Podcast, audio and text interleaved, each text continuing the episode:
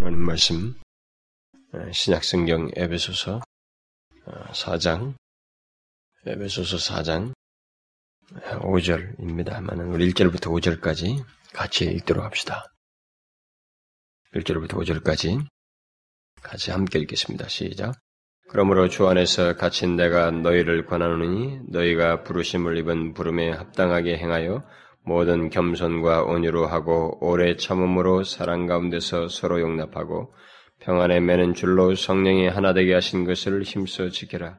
몸이 하나요 성령이 하나이니 이와 같이 너희가 부르심의 한 소망 안에서 부르심을 입었느니라. 주도 하나요 믿음도 하나요 세례도 하나요 주도 하나요 믿음도 하나요 세례도 하나요 아, 우리는 지금 이 에베소서 4장에서 어, 굉장히 중요한 내용을 계속 접하고 있습니다. 어, 성령의 하나 되게 하신 것을 힘써 지켜야 하는 어떤 이유와 근거를 살피고 있는데 이것은 우리가 죄와 허물로 죽어 있었던 우리들이 이렇게 그리스도인이 되고 난 뒤에 우리에게 앞에서 그 1장부터 3장에서 말한 것과 같은 그런 엄청난 삼위 하나님으로 말미암은 은혜와 복을 얻게 되고 유대인과 이방인 사이의 갭을 없애고 그래서 한 교회를 이렇게 세우시는 그 영광스러운 그 교회에 세우시는 그 내용들 그 거기에 우리가 해당되게 되었다고 하는 이런 영광스러운 진리를 다 말한 다음에 그런 사람으로서 어? 우리가 주 안에서 그 어, 부름을 이게 부름심을 받은 자로서 어, 우리에게 그러면 어떤 모습이 삶으로 있어야 되는가? 그런 놀라운 구원의 구원을 받은 사람이라면 하나님께서 창세전에 두신 그 영광스러운 구원의 계획, 특별히 그것을 교회를 통해서 드러내셨는데 그 안에 우리를 포함시키는 은혜를 입었다면 그 대상들인 우리들에게 있어서의 삶은 어때야 되는가? 우리의 적용적인 삶은 어, 무엇이어야 하는가라고 하는 것을 사장부터 전개를 하는데 그 삶의 가장 우선적인 내용으로서 말하는 것이 바로 교회와 관련되어 있다는 것이죠. 어, 제가 여러분들에게 자꾸 상기시키는 것을 여러분들은 지겹게 생각하지 마시고 잘 생각하셔야 됩니다. 모든 진리는 머릿속으로 귀로서 듣는 게 문제가 아니고 그것을 누리는 것이고 소유하는 것이며 그것을 적용하는 것이기 때문에 여러분들은 계속 들어서 왜냐하면 지난주에 그 말씀을 듣고 뭐 어, 이것이 얼마나 은혜로운지 얘기 듣고도 한 주도 하루도 못 건너서 다 식어가지고 그런 은혜들가 무엇인지 자기 자신의 영광스러움도 알지 못하고 그리스도인의 그 복된 것도 망각한 채 또다시 딜레마에 빠지고 영적으로 디프레스되고 말이죠. 이런 게 우리 많은 사람들이 가지고 있는 모습이에요. 왜 그렇습니까? 우리들이 그만큼 진리가 죽은 진리가 되는 거예요. 이게 오래 자기들에게 역동되고 역사되는 진리가 안 되기 때문에 그렇습니다. 그래서 다시 자꾸 상기시키고 상기시키고 또 우리는 계속해서 말씀을 드려야만 하는 또 그런 필요가 우리들에게 있는 것입니다. 그래서 지금 이 적용에 대한 내용, 그 에베소 전체 진리 속의 적, 어, 내용 속에서 이 적용으로 흘러가는 가는 이 사장에서 그리스도인에서 부름받은 사람으로서의 삶이라고 하는 것은 무엇이냐? 그 삶의 첫 번째 내용은 교회와 관련된 삶이다. 그러니까 교회와 관련해서 삶에서 엉망이면 뭐 밖에 나가서 이 사람이 뭐 자신의 자신의 뭐 도덕적인 삶이라든지 개인적인 삶이 아무리 뭐 경건하고 어쩌다 하죠 다 빵, 빵이란 말이죠. 이게 다이 믿을 수가 없는 것이다. 그건 그 거짓이단 말이죠. 그 바람직한 모습이 아니라는 거죠. 오히려 부르심을 받은 자에게 있어서의 그 그리스도인다운 삶으로서 적용적인 삶의 가장 우선적인 것은 일단 교회와 관련해서 삶인데 그 교회와 관련 삶의 가장 일차적인 내용으로서 언급되는 것이 무엇이냐? 그것은 성령께서 자기의 우리 각 사람들 우리들을 불러서 세우신 이 그리스도인들을 모아서 하나 되게 하시는 거 있잖아요. 우리가 그리스도인의 이 하나됨, 이 교회의 통일성, 이 하나 되게 하신 것을 힘써 지키는 것이 우리의 가장 그리스도인을 부름받는 자의 적용적인 삶의 첫 번째 내용이다. 이것이 없으면 가장 첫 번째부터 문제가 생기는 것이다. 그러니까 내가 그리스도인이다라고 하면 나는 1차적으로 뭐 구원이 어떻고 어떻고 할렐루야 아무리 감격이 어떻고 해도 이 감격이든 모든 그 은혜에 대한 모든 깨달음이 무엇으로 가장 먼저 드러나야 되냐면 성령의 하나 되게 하신 것을 힘써 지키는 것을 드러나야 된다 말이에요. 자신이 교회의 한 지체로서 성령의 하나 되게 하시는 힘써 지키는 어? 그런 모습. 뭐 모든 겸손과 온유로 오래 참음으로 사랑 가운데서 서로 용납하고 평안에 매는 줄로 성령이 하나 된 것을 힘써 지키는 모습으로 드러나야 된다는 거예요. 이게 없으면 구원받았다고 하지만 앞에서 말한 3장까지 그 엄청난 내용은 예수 그리스도로 말하면 은혜 받았고 구원받았다 이 모든 내용이 다 이기적인 내용밖에 안 되는 거예요. 아직까지 그 사람은 뭐가 뭔지를 모르는 거예요. 개별적인 존재로 있는 것입니다. 개별적인 그 이해밖에 못 가지고 있는 거예요. 성장도 못하는 것입니다. 그래서 가장 먼저 그리스도인 되었다라고 하면 그 사람이 드러날 첫 번째 삶의 내용은 성령이 하나 되게 계신 것을 힘써 지키는 것이다. 라는 거예요. 바로 이것을 지금 사장부터 바울이 얘기하는 것입니다. 우리는 이런, 이런 그 진리 전개에 대해서 우리는 눈이 쫙 열려야 돼요. 이게, 아, 이렇구나. 이, 이 이런 그 순서가 있고 강조점이 있구나. 그 우리에게 우선적으로 중요한 것이 바로 이런 것이구나. 라고 것을 깨닫고 우리도 삶의 순서와 초점을, 비중을 그렇게 두고 살아가야 된다. 이 말이에요. 그런 가운데서 바울은 놀랍게도 이런 적용적인 내용을 얘기하는 가운데서 이것에 얼마나 절대적으로 필요로 하고 우리에게 반드시 있어야만 하는 것인지 우리가 평안에 매는 줄로 성령이 하나 된 것을 힘써 지키는 것이 얼마나 중요하고 마땅한지 당연한지를 말하기 위해서 또다시 교리적인 내용을 얘기하고 있단 말이에요. 삼위 하나님을 얘기하다. 삼위 하나님을 거론하면서 그 근거로 제시한단 말이에요. 성령이 하나 되게 힘써 하는 근거로서 삼위 하나님을 거론하고 있습니다. 그래서 첫 번째로 말했던 것은 성령 하나님이죠. 몸이 하나이고 성령이 하나이니 이와 같이 너희 부르심이 한 소만에서 부르심을 입었다. 너는 그러기 때문에 평안의 매는지로 성령이 하나님을 힘써 지켜야 된다. 이렇게 얘기했어요. 우리는 한 몸이기 때문에. 한 성령에 의해서 부르심을 받았기 때문에. 한 소망 안에서 우리가 한 소망 안에서 부르심을 받았기 때문에 우리는 그래야만 한다. 이렇게 말하고 있습니다. 또 그러고 나서 우리는 한 주를 믿고 있기 때문에 우리 모두 동일한 주를 믿고 한 주님을 믿고 있기 때문에 우리는 성령이 하나 된 것을 힘써 지켜야 된다. 그리고 우리들은 모두 한 믿음을 가지고 있기 때문에 성령이 하나 된 것을 힘써 지켜야 된다. 지난 시간에 그 한 믿음 얘기했죠. 한 믿음이 뭐라고 그랬어요, 여러분? 우리가 무슨 웨스트민스터 신앙 고백이라고 그랬습니까? 우리 각자가 하는 신앙 고백이 고백 문서라고 그랬어요? 아니라고 했죠. 최소의 의미라고 그랬어요. 지금 예수 그리스도를 얘기하면서 믿음 얘기했기 때문에 바로 예수 그리스도를 믿음으로써 의롭게 되는 것, 바로 어, 의롭게 되는 믿음을 말하는 것이다. 라고 했습니다. 그러니까 그리스도의 교회에 속한 자들은 모두 바로 그런 의미에서 한 믿음을 가지고 있다는 거죠. 뭐 약간의 서로 사이의 강조점들이 다르고 뭐 조금씩 교리상에서 어떤 부분에 차이가 좀 있을 수 있어요. 교회 개신교 안에 예, 우리 개혁교회 안에 그러나 모두가 오직 예수 그리스도를 믿음으로 의롭게 된 자들이라는 면에서 우리는 한 믿음을 가진 자들이고 그 때문에 평안에 매는 줄로 우리는 성령이 하나 된 것을 힘써 지키지 않을 수 없다라고 하는 것을 지난 시간 언급했습니다. 자, 그것에 이어서 오늘도 또한 어, 가지 또 거론하지 않으면 안 되는 어, 내용입니다. 별도로 다루지 않으면 안 되기 때문에 지금 계속 다루 별도로 다루는 것입니다. 주도 하나요, 믿음도 하나요, 세례도 하나이다. 바울은 계속해서 그리스도인의 하나됨 또는 교회의 통일성을 통일성의 근거로서 또 다른 그 내용을 덧붙이고 있는데 한 세례를 얘기하고 있습니다. 그러니까 우리들이 평안에 매는 줄로 성령이 하나 되게 힘써 지켜야만은 만 하는 그 이유, 그 근거로서 한 세례를 얘기하고 있어요. 이것이 좀 우리에게 의문을 야기시킵니다. 한 세례. 한 세례를 받았기 때문에 우리가 성령이 하나 되서 힘써 지켜야 된다. 우리는 모두가 한 세례를 받은 자이기 때문에. 그럼 이 도대체 한 세례가 뭔가? 이 의문이 생겨요. 앞에 한 믿음, 한 주는 어느 정도 그 공감이 되는데 언뜻 읽기에 이 한 세례는 일단은 뭔가 좀 이렇게 좀 쉽게 납득이 안 되는 듯한 인상이 주어집니다. 저도 처음에 이거 성경 옛날에 읽을 때는 이게 뭐가 이게 도대체 뭐냐 그냥 우리가 세례받는다 같이 세례받았다는 것인가. 그래서 엄격하게 생각하면 세례가 좀 다양하단 말이에요. 이게 도대체 무엇인가. 이게 의문을 갖게 했던 어, 그런 내용입니다. 그래서 좀 눈치가 빠른 사람이라면은 세례를 생각하면서 세례가 구원의 증표도 아니고 음?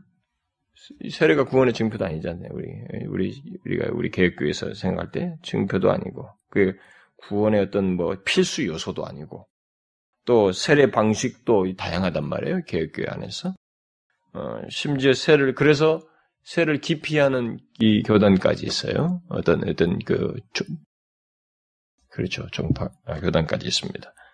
어, 그렇다면 이게 도대체 무슨 말인가? 이거 한세를 받았다는 것이 어, 만약에 우리가 이제 그런 어, 세례 방식이라든가 어, 세례 의식 자체를 가지고 말을 한다면 여기서 말하는 하나됨, 성령이 하나됨 힘써 지킨다는 그 힘써 지켜야 하는 근거로서 이 세를 말한 것은 사실 이치가 맞지 않죠. 여러분도 알다시피 세례 형식이 다르잖아요. 그러나 이 우리가 여기서 본문에서 어, 바울이 말할 때 우선 문맥 속에서 우리가 염두에 둘 것은 바울이 성령이 하나 되게 하신 것을 힘써 지키야 하는 근거로서 한세를 말하고 있다는 거죠. 근거로서. 그렇다면 이게 지금 모든 그리스도인들에게 공통적으로 있는 어떤 내용으로서 세를 얘기하고 있단 말이에요. 그럼 이게 도대체 무엇이냐? 세례 그렇다면은 이것은 분명 우리들이 지금 현대 각 개혁교회들 안에서 그 뭐 세례 방식이라든가 세례 방식이 좀 다양하다든가 뭐 어떤 세례 의식 자체를 가지고 뭐 얘기하는 이런 문제는 아니라는 것을 여기서 우리가 일단 힌트를 얻을 수가 있습니다. 거꾸로 생각해서 그렇다는 거죠. 사실 성경은 세례를 구원의 증표로 말하고 있지 않습니다. 그렇죠? 여러분들과 제가 아무리 성경을 뒤져봐도 세례를 구원의 증표로 말하는 데는 없습니다. 그걸 구원의 필수 요소이다라고 말하는 데는 없어요. 침례를 받든 뭐 또 그리고 뭐 이게 물 속에 잠겨서 세를 받든 뭐 이렇게 물을 뿌려서 세를 받든 그것 자체가 무슨 뭐 구원의 사인으로 말하는 것도 없습니다. 뭐 절대적으로 이래야 된다 그런 것도 말하고 있지 않아요. 어, 우리가 알다시피 어, 예수님께서 십자가에 달려 죽으실 때 옆에 있었던 한 강도는 세를 안 받았죠. 세를 안 받았으면서도 내가 오늘 나와 함께 나원에 있으라고 그랬습니다. 그러니까 세례가 구원의 필수 요소는 아니라는 거예요. 그런 걸 보게 되면. 그런데도 가톨릭은 그렇게 생각하지 않습니다. 가톨릭은 이 세례 의식을 구원의 증표로서 이해하고 있어요. 그들은 뭐 아주 중요시입니다. 그래서 뭐 유아세례, 아이 때부터 유아세례 막 이거 안 받으면 큰일 나는 줄 알아요. 어? 교회도 잘 안 나, 성당도 잘 안 나가는 사람들인데, 여기는 좀 우리나라는 좀 종교성이 우리나라는 좀 카톨릭이 상당히 열심히 해요. 음? 개신교 영향을 받아서 그런지 어떤지 잘 모르겠습니다만 좀 열심히 이쪽에 유럽 같은 데 보면은 안 다녀요 잘 1년에 몇 번, 한 번, 두 번이나 가는 거. 그런데도 이 자기 중에 아이 태어나면 유아세례 반드시 받는 것은 뭐 가족 전체 대사예요. 모두가 다 그때는 무슨 누구 결혼식에 차, 각 옆에 가족들이 하객들이 참여하듯이 참여해요. 유아세례를 받게 합니다. 그게 아이가 이가 구원의 어떤 임 들어가는 어? 하나의 증표로 저는 자꾸 생각을 합니다. 그러나 성경은 어디에서도 그런 걸 얘기하고 있지 않습니다. 성경은 분명히 그리고 세례와 성찬을 성경에서 우리에게 말한 그 분명히 성례로서 말을 하고 있습니다만은 그것들을 구원의 필수 요소로서 또 증표로서 말하는 데는 어디에도 없어요. 이런 사실 때문에 개혁교회는 세례 형식의 구애를 받지 않았습니다. 이것에는 약간의 융통성을 서로가 서로가 자연스럽게 갖게 되었어요. 물 속에 잠그든지 물 뿌리든지 뭐 그런 것을 이렇게 우리가 허용하게 되었고 계속 더 중요시 여겼던 것은 그런 것보다는 세례의 의미의 강조를 자꾸 두었습니다. 이게 개혁교회가 가지고 있던 공통점이에요. 만약 형식이나 의식 자체를 염두에 두고 한 세를 말했다고 한다면 교회가 하나 된다는 것은 교회가 하나됨을 지킨다는 것은 영원한 일이에요. 그렇죠? 이건 못 지킬 일입니다. 뭐 마냥 서로가 좀 난이 있는데 뭐 다양한데. 그러면 바울이 예, 그리스도인의 하나됨 어, 또는 교회의 통일성을 갖게 하는 근거로서 말한 한 세례는 그럼 무엇이냐? 그것은 오늘 우리가 이 본문의 문맥에서 보면 성령, 예수, 예수 그리스도, 그 다음에 성부 하나님 이 순서로 말을 하고 있는데 예수 그리스도 주님을 말하면서 주도 하나요 말하면서 세례가 나와 있다고 하는 것을 우리가 먼저 염두에 둘 필요가 있습니다. 여기서 우리가 쉽게 힌트를 얻을 수가 있겠습니다. 결국 뭐예요? 일단 여기서 말하는 한 세례는 세례의 의미와 관련되어 있고 이 세례의 의미는 예수 그리스도와 관련되어 있다고 하는 것을 일단 우리가 여기서 힌트를 얻을 수 있겠습니다. 그러니까 세례의 의미가 예수 그리스도와 관련되어 있다는 거예요. 그러니까 여기서 한 세례는 형식에 관한 문제가 아니고 세례의 의미와 관련된 것인데 그 세례의 의미는 예수 그리스도와 관련되어 있다는 것을 시사를 하고 있습니다. 그런데 물론 여기 세례의 의미는 한 세례에 속한 자들이 세례를 통해서 나타내고자 하는 그 의미를 다 소유하고 있다 이 말이에요. 일단 그런 의미 속에서 지금 이 한 세례를 얘기를 하는 것입니다. 그러면은 예수 그리스도와 관련해 관련해서 한 세례라고 말을 한다는 것은 음, 그, 그건 또 구체적으로 뭘까? 예수 그리스도와 관련해서 한 세례라. 구체적으로 뭘까? 그것은 어, 우리 그리스도인들은 우리 모든 그리스도인은 예수 그리스도의 이름으로 세례를 받은 자들, 곧 예수 그리스도의 이름으로 세례받은 것의 의미를 가지고 있는 자들이다라는 의미예요. 그런 데서 우리는 다 모두가 한 세를 받은 사람들이다. 이렇게 말하고 있는 것입니다. 무슨 말인지 알겠어요? 이해를 잘 하셔야 됩니다.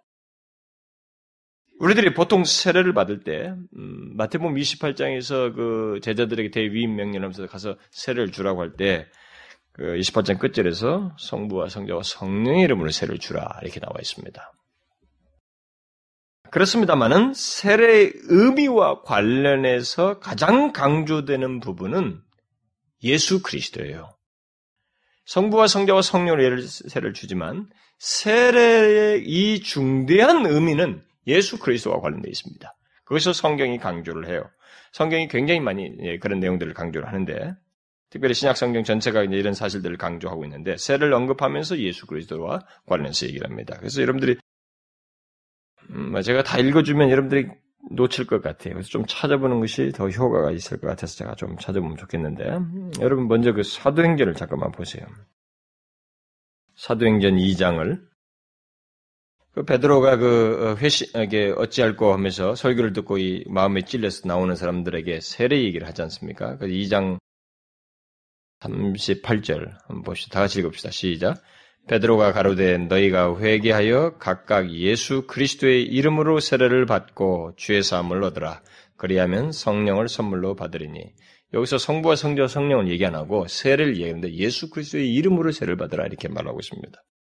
또 뒤에 그 여러분들 그 어, 사도행전 19장으로 넘어가 보시면 이 아볼로가 고린도 있을 때 바울이 그 에베소에서 와가지고 어, 만난 자리에서 이 어, 세례를 주는 얘기가 19장 그 5절에 나와요. 근데 19장 5절 그러니까 다 같이 한번 읽어봅시다. 시작. 저희가 듣고 주 예수의 이름으로 세례를 받으니 그러니까 바울로부터 어떤 내용을 듣고 세례를 받는데 이들이 주 예수의 이름으로 세례를 받았다 이렇게 말을 하고 있습니다. 아, 그리고 바울은 이제 그의 서신에서 세례라고 하는 말을 많이 언급하거든요. 여러분 바울 서신에 보면 세례라는 얘기가 많이 나와요. 저는 이 바울이 오늘 에베소서 말씀에서도 이 적용적인 얘기를 하면서 교리를 말하는 것이 옛날 사고방식에서는 제가 시, 사고방식이었다면 저는 싫어했을 거예요. 아주 뭔가 이렇게 간증을 하면서 좀 가슴에 좀 이렇게 감동적인 얘기로 쫙 설교를 하는 것이 있으면 아, 좀 은혜 받았다 이렇게 하고 가는 것이 이게 좋은 설교라고 하는 것이 익숙해 있었던 옛날 시대 어렸을 때를 생각한다면 이런 교리는 따분하다고 생각했을 거예요. 근데 두고두고 신앙생활을 해오고 진리를 알아가면 알아갈수록 바울이 부르심이 합당하게 행하는 문제, 어? 성령이 하나님을 힘써 지키는 문제를 말하면서 한 세례 이런 교를 얘기했다는 것이 아주 잊지 못하게 말이에요. 그러니까 이런 사실을 말함으로써 성령이 하나님을 힘써 지킬 수밖에 없는 강력한 인상을 나에게 준다는 것입니다. 그래서 우리가 이 한 세례를 이, 여기서 정확하게 이해를 할 필요가 있어요. 아, 여러분들이 바울이 지금 이 두 개에서도 읽은 데서 나왔습니다. 바울이 세례를 얘기할 때마다 예수 그리스도를 언급해요. 이게 그러니까 한 세례가 어떤 의미인지를 이미 그런 데서 다 시사를 하고 있는 것입니다. 세례를 언급할 때마다 여러 번 그 세례를 예수 그리스도와 연관지어서 말을 하는 내용인데 이제 아, 여러 개 나오는데 제가 좀 해설을 할 필요가 있습니다만은 어, 먼저 한번 우리가 갈라디아서를 좀 한번 봅시다. 뒤에 있는 내용을 먼저 다 좀 몇 군데라도 좀 읽어본 다음에 설명을 하도록 하십시다. 갈라디아서 그 3장 3장 27절 28절 자, 27절 28절 우리 다 같이 읽어봅시다. 시작. 누구든지 그리스도와 합하여 세례를 받은 자는 그리스도로 옷 입었느니라. 너희는 유대인이나 헬라인이나 종이나 자주자나 남자나 여자 없이 다 그리스도 예수 안에서 하나이다. 예수 그리스도 안에서 하나인데 그것은 뭐예요? 그리스도와 합하여 세례를 받은 자로서 하나예요. 세례 얘기를 하면서 예수 그리스도를 얘기를 하고 있습니다. 그래서 세례받은 자는 그리스도와 합하여 세례를 받았고 그래서 그리스도로 옷 입었다. 이렇게 말을 하고 있습니다. 그리고 여러분 그 앞에 그 고린도서로 좀 오면은 고린도전서 1장을 좀 보시면 고린도전서 1장 평상시 제 스타일이 아니죠. 이 설교 스타일이. 본문 찾는 게. 근데 여러분들 읽으면 멍하니 들을 것 같아. 조금 보는 게 훨씬 나을 것 같은 너무 많은 구절이라서 부득불하는 겁니다. 여러분 고린도전서 그 1장 13절부터 어, 좀 보십시다. 13절부터 16절 어, 우리 한 절씩 교도합시다. 그리스도께서 어찌 나뉘었느냐? 앞에 12절은 고린도교 사람들이 나는 아볼로 받아 뭐 개바 받아 막 이렇게 나뉘어 있을 때 얘기를 하는 거예요. 그리스도께서 어찌 나뉘었느냐? 바울이 너희를 위하여 십자가에 못 박혔으며 바울의 이름으로 너희가 세례를 받았느냐? 그리스보와 가이오 외에는 너희 중 아무에게도 내가 세례를 주지 아니한 것을 감사하노니 이는 아무도 나의 이름으로 세례를 받았다 말하지 못하게 하려 함이라. 내가 또한 스테바나 집 사람에게 세례를 주었고 그 외에는 다른 아무에게 세례를 주지 알지 못하느니라. 여기서 바울이 너희를 위하여 십자가에 못 박혔으며 바울이 바울의 이름으로 너희가 세례를 받았느냐라고 이렇게 말을 한 것은 세례는 세례 받은 세례 받은 자들, 그러니까 우리 세례 받은 우리들을 위해서 십자가에 달리신 예수 그리스도의 이름으로 받는 것이다 라는 말을 이면적으로 얘기를 하는 것입니다. 야, 내가 세례를 준 사람들에게 얘기하는 거야 지금. 내가 너희를 위해서 십자가에 못 박혔어? 그리고 바울의 이름으로 세례 줬니? 아니라는 거지. 십자가에 못 박힌 예수 이름으로 준 것이 아니냐. 어? 오직 예수만 있어야 되지 않느냐. 이 얘기를 하는 거거든요. 결국 세례는 성부, 성자, 성령의 이름으로 받지만 사실상 예수 그리스도의 이름으로 곧 그를 통해서 성부, 성자, 성, 아니, 성부와 성령의 이름으로 베풀어지는 것이라고 하는 것을 아, 그런 중 거기에 비중 있는 의미를 담고 있다고 하는 것을 바울은 증가하고 있습니다. 그러니까 세례에 있어서 가장 중요한 의미는 예수 그리스도의 이름으로 받는 것이고 그것이 담고 있는 내용이라고 하는 것을 성경이 강조해 주는 거예요. 성경은 세를 얘기하면서 예수 그리스도의 이름으로 받는다는 것, 그리고 그것이 담고 있는 의미가 무엇인지를 강조하고 있다라는 것입니다. 따라서 본문에서 그리스도인의 하나됨의 근거로서 말하고 있는 한 세례는 예수 그리스도의 이름으로 세례를 받는 의식을 말하는 것이 아니고 그것이 뜻하는 것과 관련해서 말하는 것이기 때문에 그이 시간에 우리가 여기서 생각해야 될 것은 예수 그리스도의 이름으로 세례를 받는 것에 담겨 있는 의미가 뭐냐는 거예요. 어? 예수 그리스도 이름으로 세례를 받는다고 할 때 그것의 의미가 무엇이냐? 그, 그, 의미를 소유한 자들이다. 그리스도인들은. 그, 그래서 그들은 한 세를 받았다 이렇게 말하고 있단 말이에요. 그래서 한 세례를 받아 하나 된 우리 그리스도인들을 말하면서 결국 우리들은 예수 그리스도 이름으로 세례를 받는 것의 의미를 소유한 자들이다. 라는 의미를 지금 얘기하고 있거든요. 그러니까 그게 무슨 의미냐, 그러면. 응? 한 세를 받았다는 것, 곧 예수 그리스도 이름으로 세례를 받았다는 것은 구체로 무엇을 말하는가. 이제 그것을 읽었던 내용을 조금 설명할 필요가 있겠습니다. 바울이 그의 서신에서 세례를 말할 때 계속 예수 그리스도를 연관지어서 말하는데 여기서 그 의미를 우리가 찾아야만 하는 거예요. 오늘 본문에서도 세를 얘기할 때 주를 얘기하면서 나온 것이 다 그런 연관성이 있다고 볼 수 있습니다. 우리는 일반적으로 세례의 의미, 여러분 세례 문답할 때 그 세례를 배우잖아요. 거기 나오잖아요. 세례의 일반적인 의미는 어, 죄가 씻음 받는다는 것을 드러내는 어, 표시로서 어, 말을 합니다. 그러나 그것은 세례의 표면적인 의미이고 더 중요하고 근본적인 의미는 세례받게 된 우리는 이제 이제 세례받게 된 우리는 예수 그리스도 이름으로 세례받게 된 우리는 예수 그리스도께 속하게 되었다. 그리고 예수 그리스도의 영역에 들어간 자들이다. 또 예수 그리스도와 연합한 자이다라고 하는 근본적인 근원적인 내용을 가지고 있는 것입니다. 세례의 중요한 의미는 바로 이거예요. 그래서 세례 받게 된 우리들에게 있어서 어, 바로 예수 그리스도께 속한 자, 그의 영역에 들어간 자요, 그와 연합한 자라고 하는 이 의미 속에서 우리는 한 세를 받았다라고 말하는 것입니다. 그래서 세례를 받을 때 사람들이 어, 하게 되는 가장 중요한 고백은 그리고 또 마땅히 해야 하는 중요한 고백은 예수 그리스도를 자신의 주로 고백하는 것입니다. 예수 그리스도, 예수 그리스도를 자신의 주로 다른 것보다도 예수 그리스도를 자신의 주로 고백하는 거예요. 이제부터 예수 그리스도를 자신의 주로 삼고 그에게 속한 자로서 그에게 복종하겠다고 하는 것이 거기에 담겨져 있는 거예요. 그래서 언젠가도 이 얘기 했습니다만은 오늘 한국에서 시행하고 있는 세례, 세례 주고 잘 믿어라. 이것은 성경과 어긋나는 거예요. 이 사람이 하나님을 진실로 믿고 예수 그리스도를 주로 믿는 것이 있어서 그것을 표하는 것으로서 선언하고 드러내는 것으로서 세례가 집내되는 것이 성경의 순서예요. 물론 아까 말한 전자처럼 세례받고 잘 믿어라 이렇게 해서 그 중에서도 건지는 사람이 있어요. 그런데 그 건지는 사람 때문에 성경의 본래 의도를 희석시키면서까지 가능성 가지고 얘기하면 안 된다는 거예요. 기독교는 자꾸 가능성 가지고 얘기를 하거든. 사람들이 많은 사람들이 아 집사를 주면 잘 믿을 거 아니냐. 그렇게 해가지고 잘못 믿어가지고 기독교를 엉망으로 만들고 하나님 영광을 가리는 다수가 있다는 건 생각지 않는 거예요. 그 소수만 자꾸 생각해요.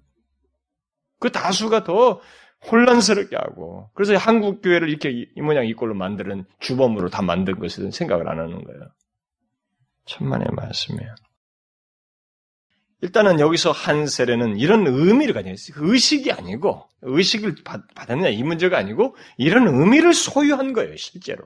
예수 그리스도를 자신의 주로 믿어서 예수 그리스도께 속한 자요, 하나 그리스도의 영역에 들어온 자로서, 그리고 그리스도와 연합한 자로서 있다고 하는 것을 드러내는 것입니다. 그야말로 새로운 소속과 새로운 영역을 선언하고, 예수 그리스도를 새로운 삶의 주인으로 두게 되었음을 드러내는 것이 세례라 이 말입니다. 이것은 그리스도인이라면 누구나 경험하고 또 소유하는 것입니다. 참된 그리스도인이라면 누구나 다 소유하는 내용이에요. 이 세례의 진정한 의미는 다 경험하고 소유하는 것입니다. 그리고 나타내지 않을 수 없는 그런 내용이기도 합니다.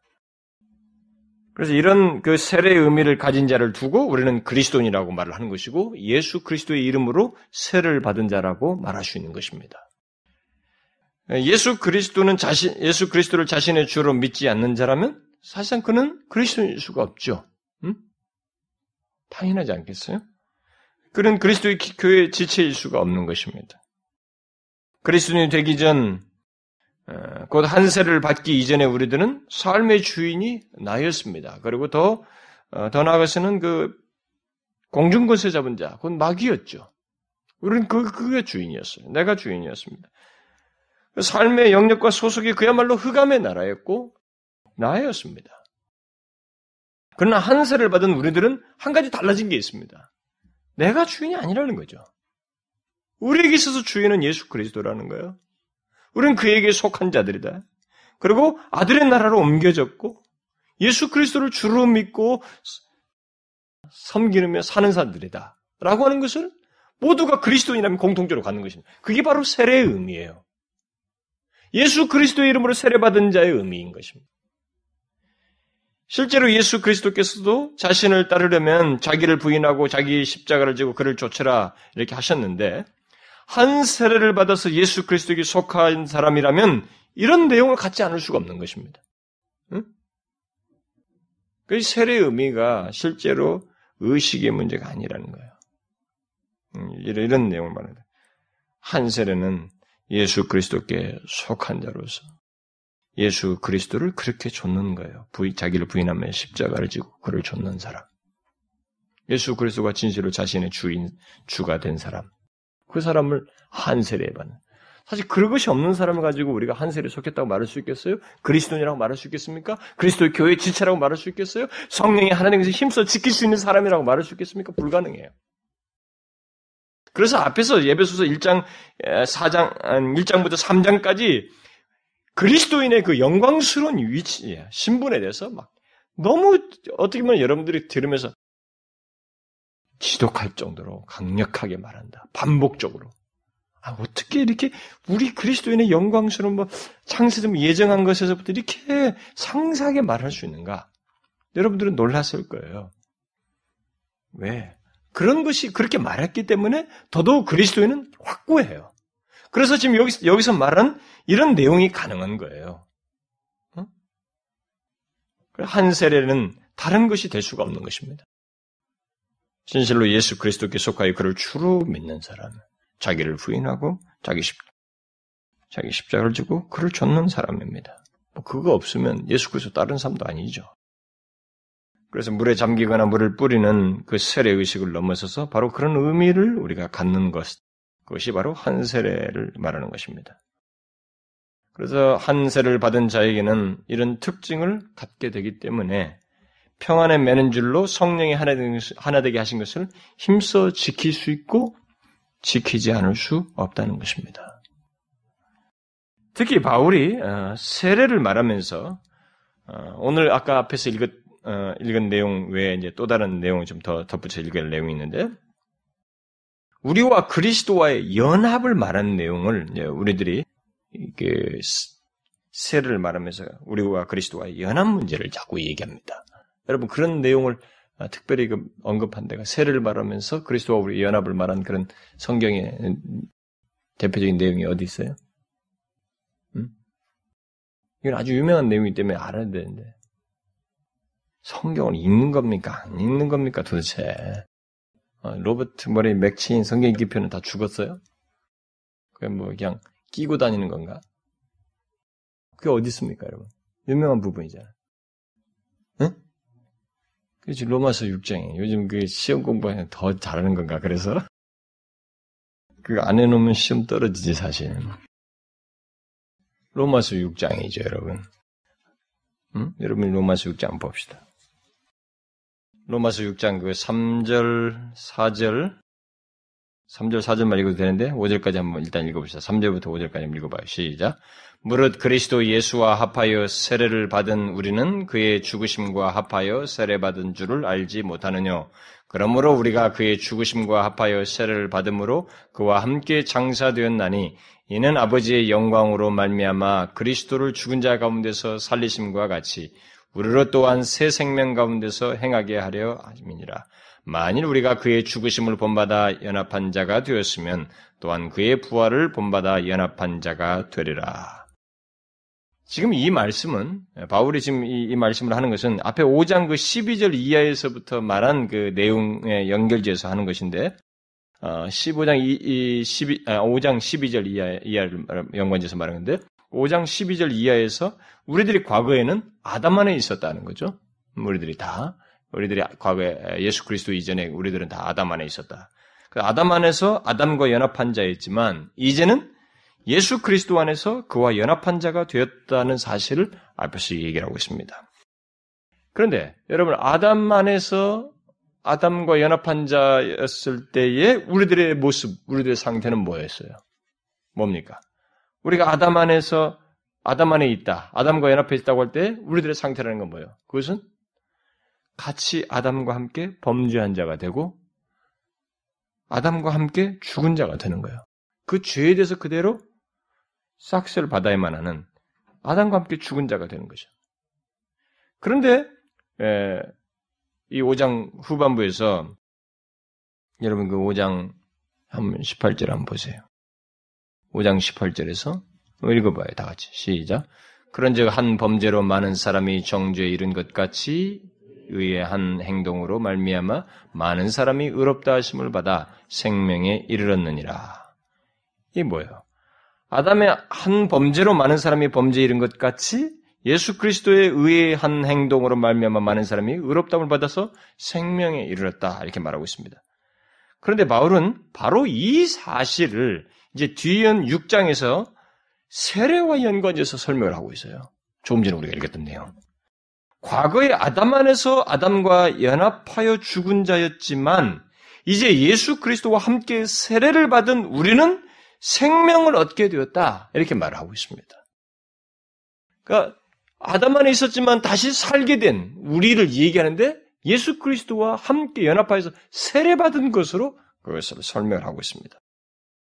그러니까 예수 그리스도와 합하여 세례받은 것을 이제 바울이 예, 그러면 무엇을 그 의미하는지 이 여기서 영, 말을 하면서 설명을 하고 있습니다. 그러니까 예수 그리스도 합하여 세례받은 것, 것의 그 중요한 의미를 덧붙이고 있어요. 뭐라고 말하고 있어요, 여러분? 우리가 아까 읽은 내용 속에서 예수 그리스도와 함께 세례받은 것의 의미가 무엇이라고 말하고 있습니까? 그것은 그리스도와 함께 죽었다가 살아나는 거예요. 장사되었다가 그와 함께 그가 사는 것처럼 우리도 살아나는 것의 의미를 얘기해요. 세례를 얘기하면서 그리스도와 함께 죽고 사는 것을 얘기하고 있습니다. 세례의 의미가 바로 이렇다는 거예요. 지금 한 세례를 설명하기 위해서 우리는 이런 것을 다 함께 생각해야 된다는 거죠. 따라서 예수 그리스도와 함께 세례받은 자는 여러분 뒤에 이제 어, 뭐 나옵니다만 죄에 대해서 죽고 하나님 하나님에 대해서 사는 일이 있게 되어서 새 생명 가운데 행하는 자가 된다. 새 생명 가운데 행하는 자이다. 이렇게 말하고 있습니다. 여러분 아까 그 4절 끝에서 뭐라고 그랬어요? 이렇게 살리심과 같이 우리도 또한 새 생명 가운데서 행하게 하려 하십니다. 이게 죽고 산 자에게 있는 모습이에요.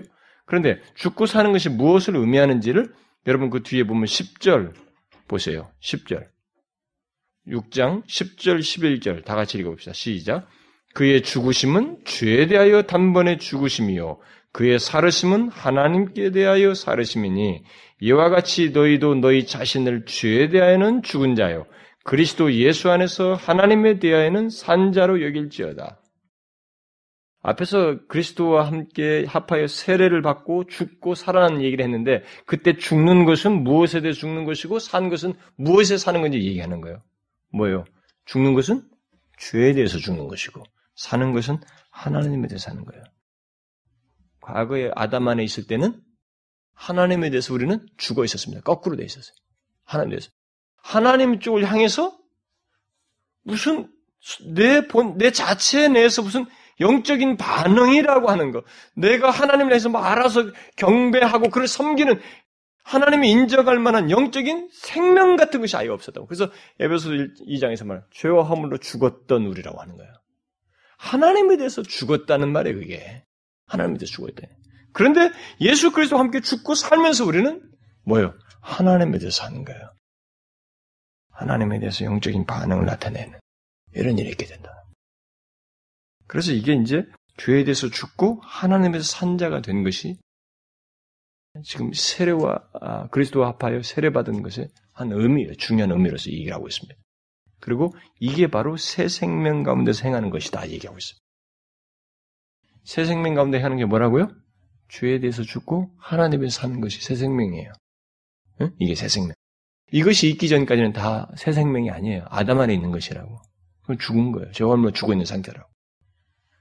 그러니까 누구든지 예수 그리스도와 믿어서 그러니까 결국 그리스도와 합하여 세례받은 사람, 죽고 산 사람은 이런 새 생명이 있는 거예요. 죄에 대해서는 죽고 하나님에서 산 이런 내용이 있는 거예요. 그게 바로 새 생명이다. 얘기를 있어요. 그러니까 우리가 한 세를 받았다는 것이 무엇을 말하는지 여기서 우리가 더 명확하게 어, 보게 되는 것입니다. 그것은 우리가 그리스도와 연합하여 죽고 산 자가 되었다는 것입니다. 우리는 그리스도께 속하여 그리스도의 생명을 같이 소유한 자, 그 그리스도의 생명을 소유한 자가 되었다는 것입니다. 결국 모든 그리스도인은 그렇다는 거예요. 바로 이런 면에서 한 세례예요. 그렇지 않은 사람은 그리스도인일 수가 없어요. 그리스도인은 모두 그리스도께 속하여 그리스도와 연합하여 그리스도의 생명을 소유한 사람입니다. 그 사람들만 교회 지체예요, 사실. 교회에 속한 자들입니다. 따라서 한 세례를 받은 그리스도인들, 곧 교회의 지체들은 그리스도와 연합하여서 죄에 대해서는 죽고 하나님에서는 산자의 모습을 모두가 갖는 거예요. 그런 것이 공통적으로 갖고 있기 때문에 통일성을 성령이 하나 되게 하신 것을 힘써 지킬 수 있는 것입니다. 모두가 예수의 생명을 가지고 있기 때문에 그리스도의 생명을 모두 공통적으로 가지고 있어서 그래서 죄에 대해서는 죽고 하나님에서 산자의 모습을 가지고 있기 때문에 성령이 하나 되게 하신 것을 힘써 지킬 수 있는 거예요. 우리가 육신적인 몸을 입고 이, 상이, 이 땅에 있지만 우리가 그것을 힘써 할 수 있단 말이에요. 그런 사람들이기 때문에. 그래서 바울이 이런 사실을 얘기하면서 이제 한 세례를 말하면서 그리스도 합하여 세례받은 그리스도인은 그야말로 하나 되게 하신 것을 힘써 지켜야 한다. 그리고 그렇게 지키지 않을 수가 없다. 예, 근거로서 말하는 것입니다. 그러니까 그리스도와 연합하여 주에 대하여 죽고 하나님에 대하여 산 자는 그야말로 성령이 하나 되는 것을 힘써 지키는 그런 성향을 가질 수 가질 수밖에 없다. 응? 예, 그거예요. 여러분 그럴 수밖에 없지 않겠어요? 잘 보세요. 그리스도와 합하여 세례받은 자, 그 죽고 산 자, 다시 말해서 주에 대해서는 죽고 하나님에 대해 산 자는 뭐 일단 하나 되게 하는 하나 되게 하신 것을 지키는데 가장 큰 걸림돌이 뭐예요? 그것부터 해결되는 사람인데 여러분 하나 되게 하신 것을 힘써 지키는데 가장 큰 걸림돌 장애물이 뭡니까? 응? 예? 뭐라고 그랬어요? 죄지. 그런데 여기서 죄에 대하여 죽고 그러잖아요. 그리스도와 합하여 세례받은 자들은 대해 죽은 자들이거든요. 그렇기 때문에 성령이 하나 되게 하신 것을 힘써 지킬 수밖에 없는 거예요. 아담의 본성을 가진 자는 죄에 대해서 오히려 산 자이기 때문에 그래서 자기 중심적이고 뭐 본성적인 것이 모두가 자기 죄밖에 없어요. 자기 본성적이고 이기적인 말이에요. 그런 태도 속에서 죄를 자연스럽게 짓게 됩니다. 그러니까 죄를 그렇게 자연스럽게 지으니까 뭐 자기를 보호하고 자기중심적이다 보니까 뭐 상대를 케어하지 않는 상대 신경 안 쓴다. 그러니까 얼마든지 불화를 일으켜요. 또 남을 미워하고 자기 마음대로 행동하고 어, 분열이 야기되고 싸움이 일어나고 하나 되게 것을 그래서 아담의 본성을 가지고 있는 사람들은 하나됨을 가질 수도 없고 지킬 수도 없어요. 그리고 여기 지금 그런 지키라 지키, 지킬 것을 말하는 이 사람은 그것이 아닌 사람이에요. 죄에 대해서 죽은 사람이다. 그리스도 하바에 세례받음으로써 죄에 대해서 죽은 자. 그렇기 때문에 하나 되게 힘써 지키라고 말하는 것입니다. 특히 예수 그리스도와 함께 합하여서 죽고 산 자는 이제 예수 그리스도 안에서 살며 이렇게 어, 죄를 분별하고 경계하고 거부할 수 있기 때문에 죄에 산다는 것은 바로 그거겠어요. 여러분, 여러분 죄에 산다는 게 뭐겠어요? 죄에 대해서 아, 죄에 대해서 죽었다는 것은 뭐겠어요? 음? 죄를 이제 분별한다는 거 아니겠어요? 음? 죄를 분별하고 경계하고 거부할 수 있고 또 죄를 범하였을 때는 그것을 슬퍼하며 회개할 수 있다는 것 아니겠어요? 아. 그래서 그렇게 우리들이 죄에 대해서 죽은 자이기 때문에 우리는 성령이 하나 된 것을 힘써 지킬 수 있다. 네, 그런 모습 때문에 우리는 어, 그리스도인들은 실수가 있고 잘못이 있을 수 있어요. 그러나 그것으로부터 돌이키는 거예요. 그러니까 이것이 죄에서 죽었다는 사인이에요. 돌이킬 수 있고 또 화해하게 되고 가서 치유하여 가서 예, 서로 용서를 하고 앞에서 우리가 읽었잖아요. 서로 용납하고 그것이 가능한 거예요. 그래서 하나 되게 하신 것을 힘써 지키는 거예요. 여러분 하나 되게 하신 게 자동적으로 되는 것이 아니라고 그랬죠? 앞에서 뭐라죠? 온유, 겸손, 서로 용납, 오래 참음, 사랑, 평, 어? 서로 평안의 매는 띠가 묶는 이런 작업들이 우리 가운데 있어야 돼. 인격적으로 작업이 있어야 된다고요. 그런 게. 그런 걸 할 수 있는 사람이 누구예요? 그리스도와 연합한 사람이라고. 그 사람 아니면 못하는 거예요. 그래서 한 세례 받은 자는 주에 대하여 죽고 하나님에 대하여 산자로서 이 같은 새로운 본성과 삶을 갖기 때문에 하나 되게 하신 것을 힘써 지킬 수 있고 또 지켜야만 하는 것입니다. 여러분 바울이 왜 그리스도인의 하나됨 또는 이 교회의 통일성의 근거로서 한 세례를 말했는지 이제 알겠어요? 그것은 우리 그리스도인은 모두 예수 그리스도의 이름으로 세를 받아서 예수 그리스도 안에 속하게 되었고 그의 영역에 있게 된 자이고 그와 연합한 자이기 때문에 그렇습니다. 이 부분에서 우리는 다 공통적이에요. 그리스도인이라면 모두가 이것에 대해서는 공통적입니다. 그리스도와 연합한 지체로서 그의 생명을 소유하고 있어요. 이 부분에 대해서는 모두가 공통적. 이것이 없으면 그는 교회 지체이기도 아니고 그리스도인도 아니에요. 그런 사람에게는 지금 이 사장의 메시지를 주고 있지 않아요. 성령이 하나님 힘써 지키라고 말하고 있지 않습니다. 우리가 그런 대상에게만 말하고 있는 것입니다. 그러므로 여러분 우리가 잊지 말아야 됩니다. 한세를 받은 우리는 예수 그리스도와 연합한 자로서 그리스도의 생명을 소유한 자라는 것. 그렇기 때문에 우리는 성령이 하나 되기 위해서 힘써 지켜야 됩니다. 왜요? 예수의 생명이 우리에게 동일하게 있거든요. 왜 이 사람이 성령이 하나 되게 하신 것을 힘써 지키지 못하는가? 일시적인 실수를 넘어서서 고질적으로 세월이 지나도 계속 못하는가? 예수의 생명이었기 때문에 그래요. 그리스도와 합하여 한세를 받, 한세를 받지 않았기 때문에 그래요. 그렇게 영, 역사 거꾸로 말할 수도 있는 것입니다. 한세를 받은 자는 성령이 하나 된 것을 힘써 지켜야 돼요. 또 그러지 않을 수가 없어요. 예수의 생명이 있기 때문에. 동일하게. 그리스도와 연합하여 동일한 그의 생명을 가지고 있기 때문에. 그래서 우리는 이제부터 내가 사는 것이 아니고 누가 사는 것이다. 바울이 말한 것처럼 그리스도께서 내 안에 사셔서 그 일을 하신단 말이에요. 돕는다고. 그게 바로 예수의 생명이 있다는 것인데 그리스도의 생명이 있다는 말이 그 말이에요. 바울이 그런 표현이에요. 갈라디아서 말씀이 그 여러분 유명한 말씀이지만 한번 봐봐요. 그게 이 문맥 속에서 우리가 아, 생각해 볼 수 있는 말씀인 겁니다. 여러분 갈라디아서 2장 우리 복음성가도 있잖아요. 그 2장 20절 한번 봐요, 여러분. 다 같이 읽어봅시다. 시작. 내가 그리스도와 함께 십자가에 못 박혔나니 그런즉 이제는 내가 산 것이 아니요 오직 내 안에 그리스도께서 사신 것이라.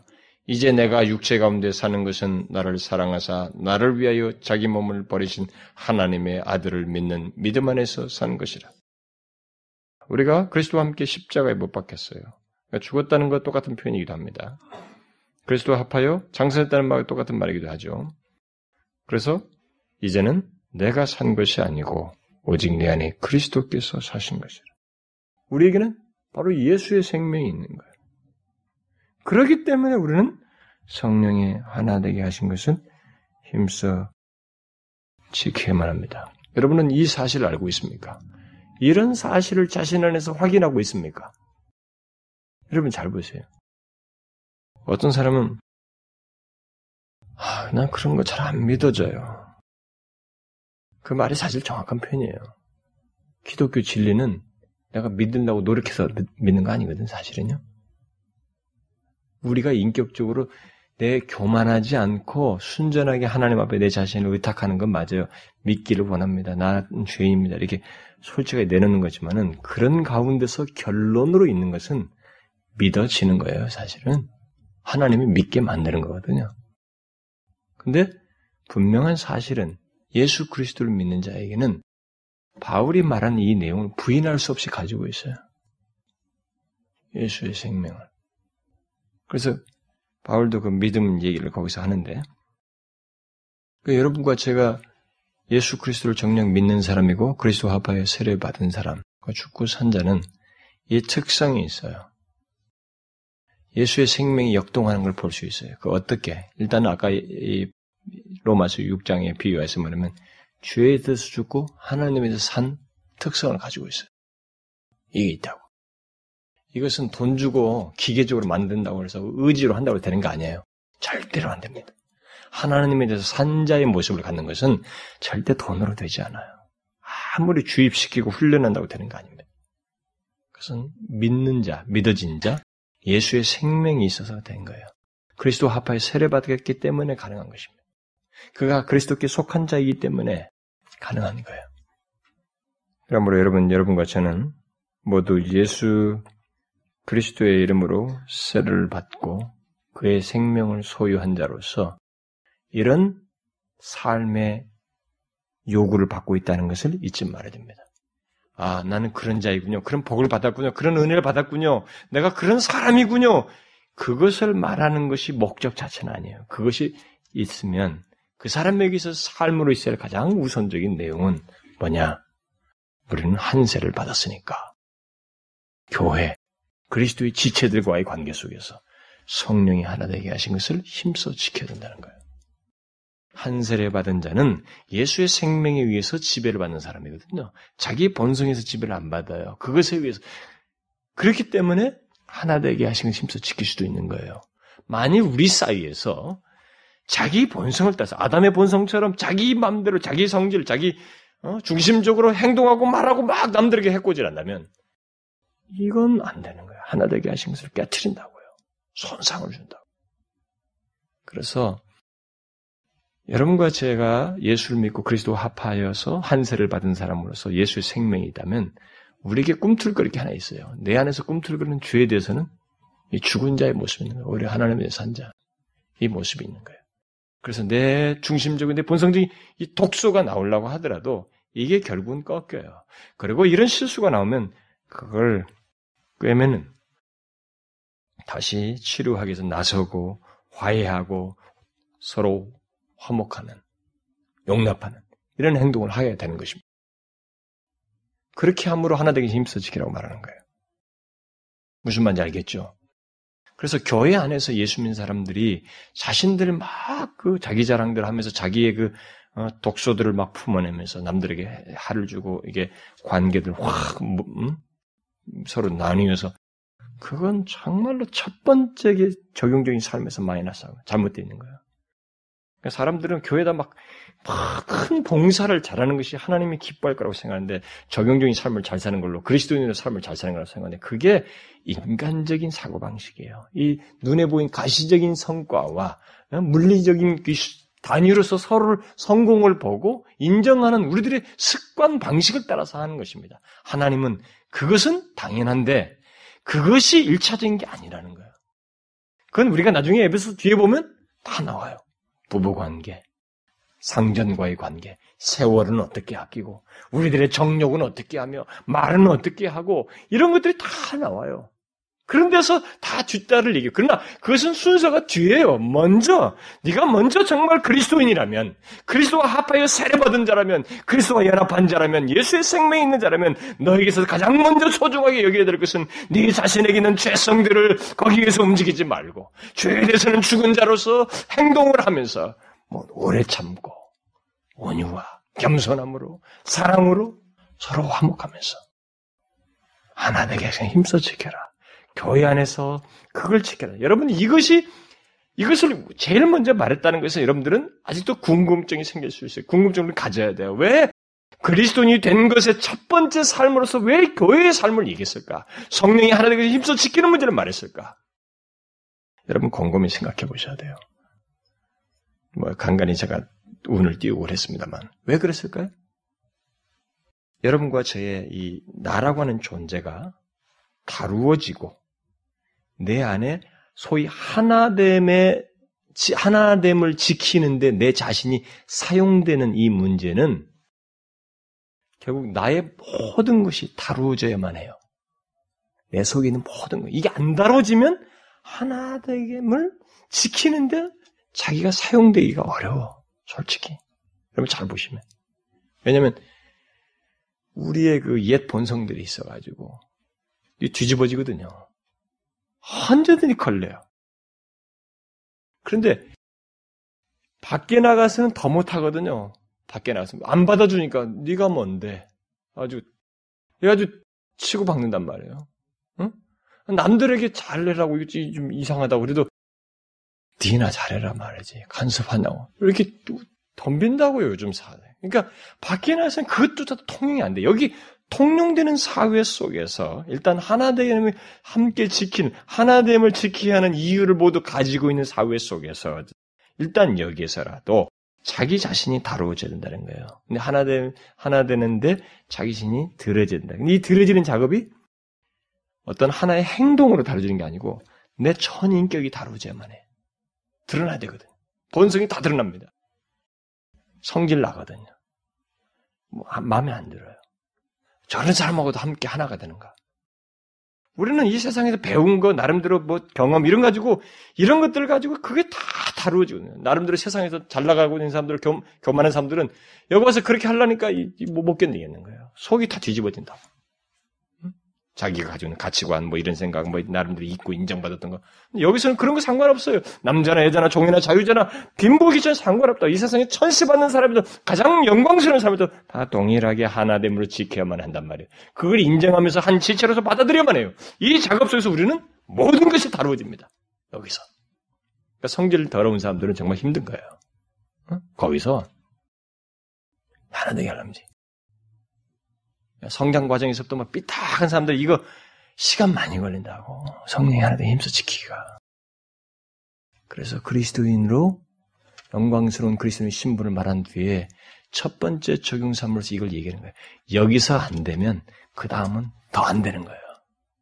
서로가 그걸 함께 하겠다고 하는 무리 속에서마저도 자기가 하나 되게 힘써 지키지 못한다면 다른 데 가서 잘 된다? 다 위선이죠. 그냥 감추고 표시 안 낼 뿐이지 적극성만 안 되는 뿐이지 이미 거기는 더 안 되는 거예요. 다 위선이에요. 하나님 용납할 수 없다고. 그 순서를 아셔야 돼요. 여러분과 제가 교회에서 안 다뤄진 사람 있잖아요. 그럼 밖에 나가서 더안 다뤄져요. 교회에서도 못하는데 밖에서 뭐 잘한다? 그건 내면을 다 감추고 얘기죠. 업적 가지고 얘기하는 거죠. 근데 하나님은 중심을 보시거든. 그 순서를 우리가 세상 사람들을 인정받는 거 가지고 막 좋아할 거 아니에요. 사실상 진짜 하나님 앞에서 인정받는 일이 먼저 교회에서부터 있어야만이 이 사람이 그런 가운데서 밖에서 인정받아야 그게 정상적인 사람이지 여기서는 꽝인데 말이죠. 거기 가서는 막 인정받는 그건 내면을 다 감추기 때문이에요. 안 입고 온데도 하면서 막 그런 걸 안 다루면서 하잖아. 일단 겉으로 드러나는 것만 가지고 하잖아요. 그래서 이걸 먼저 얘기하는 것입니다.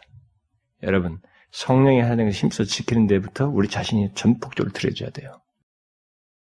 여기에 우리는 예수 그리스도와 합하여서 세례받은 자라고 하는 것, 예수의 생명이 있는 자라고 하는 것을 기억하고 그분의 다스림을 받으면서 자기 안에 있는 모든 것들이 이런 죄들이 옛 아담의 본성들이 나한테 드러나지 않아야 돼요. 죄에 대해서는 죽은 자예요. 그렇게 해야 하나 되게서 힘써 지킬 수 있습니다. 우리 교회 전체적으로도 그렇고요. 여러분 뭐 청년부면 청년부, 성년부면 성년부, 뭐 구역이면 구역 거기서도 서로가 깊이 알아가 봐요. 몰랐을 때는 문제가 없는데 많이 알아가면 알아갈수록 더 관계가 껄끄러워지는 거예요.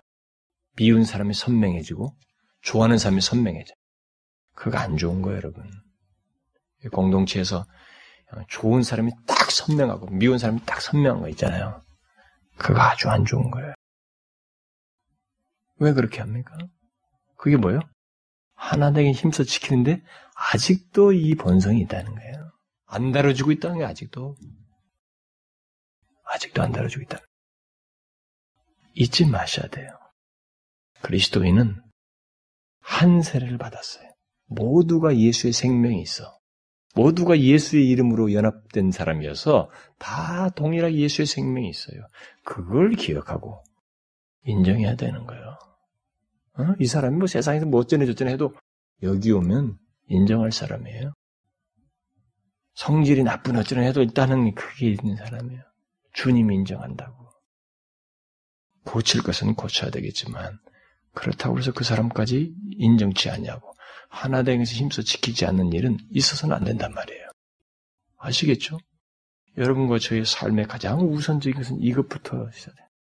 그리스도인의 삶의 가장 우선적인 내용은 이것부터 해야 됩니다. 이것부터 잘해야 돼요. 이것부터 잘하지 않으면 다른 거 못해요. 다른 거 잘하는 것이 더 이상한 거예요. 아시겠죠? 우리는 이걸 잊지 말아야 됩니다. 기도합시다. 하나님 아버지 감사합니다. 저희들을 그 한 세례를 받게 하시고 결국 그리스도 예수와 연합하여 아, 죄에 대하여는 죽고 하나님 된 산자로서 이렇게 설계 하여 주신 것을 감사합니다. 우리가 현재는 설대 예수의 생명으로 설계 하시고 새 생명 가운데 행하게 해 주신 것을 감사합니다. 결국 그런 자이기 때문에 우리는 성령의 하나 된 것을 힘써 지켜야 한다고 분명히 말하고 있습니다. 하나님 이 부분에서 우리가 빗나가거나 어리석하지 않기를 원합니다. 내 자신의 그 옛 본성과 내 기질 때문에 오래 참지 못하고 겸손보다는 교만함 때문에 하나 되게 하신 것을 힘써 지키지 못하고 서로를 상하게 하는 이런 어리석은 자가 되지 않도록 하나님 우리를 붙들어 주시옵소서. 이런 진리를 인하여서 우리가 더욱 견고히 자신을 무장하며 삶에서 자신을 살피며 적용하는 저희들이 되게 하여 주옵소서. 그래서 우리 자신들이 성령이 하나 되게 하시는 음, 그 하나의 지체로서 그 몸 한 몸 된 교회의 지체로서 자신들을 기꺼이 잘 드리는 저희들 되게 하여 주옵소서. 오늘 말씀 예수 그리스도의 이름으로 기도하옵나이다. 아멘.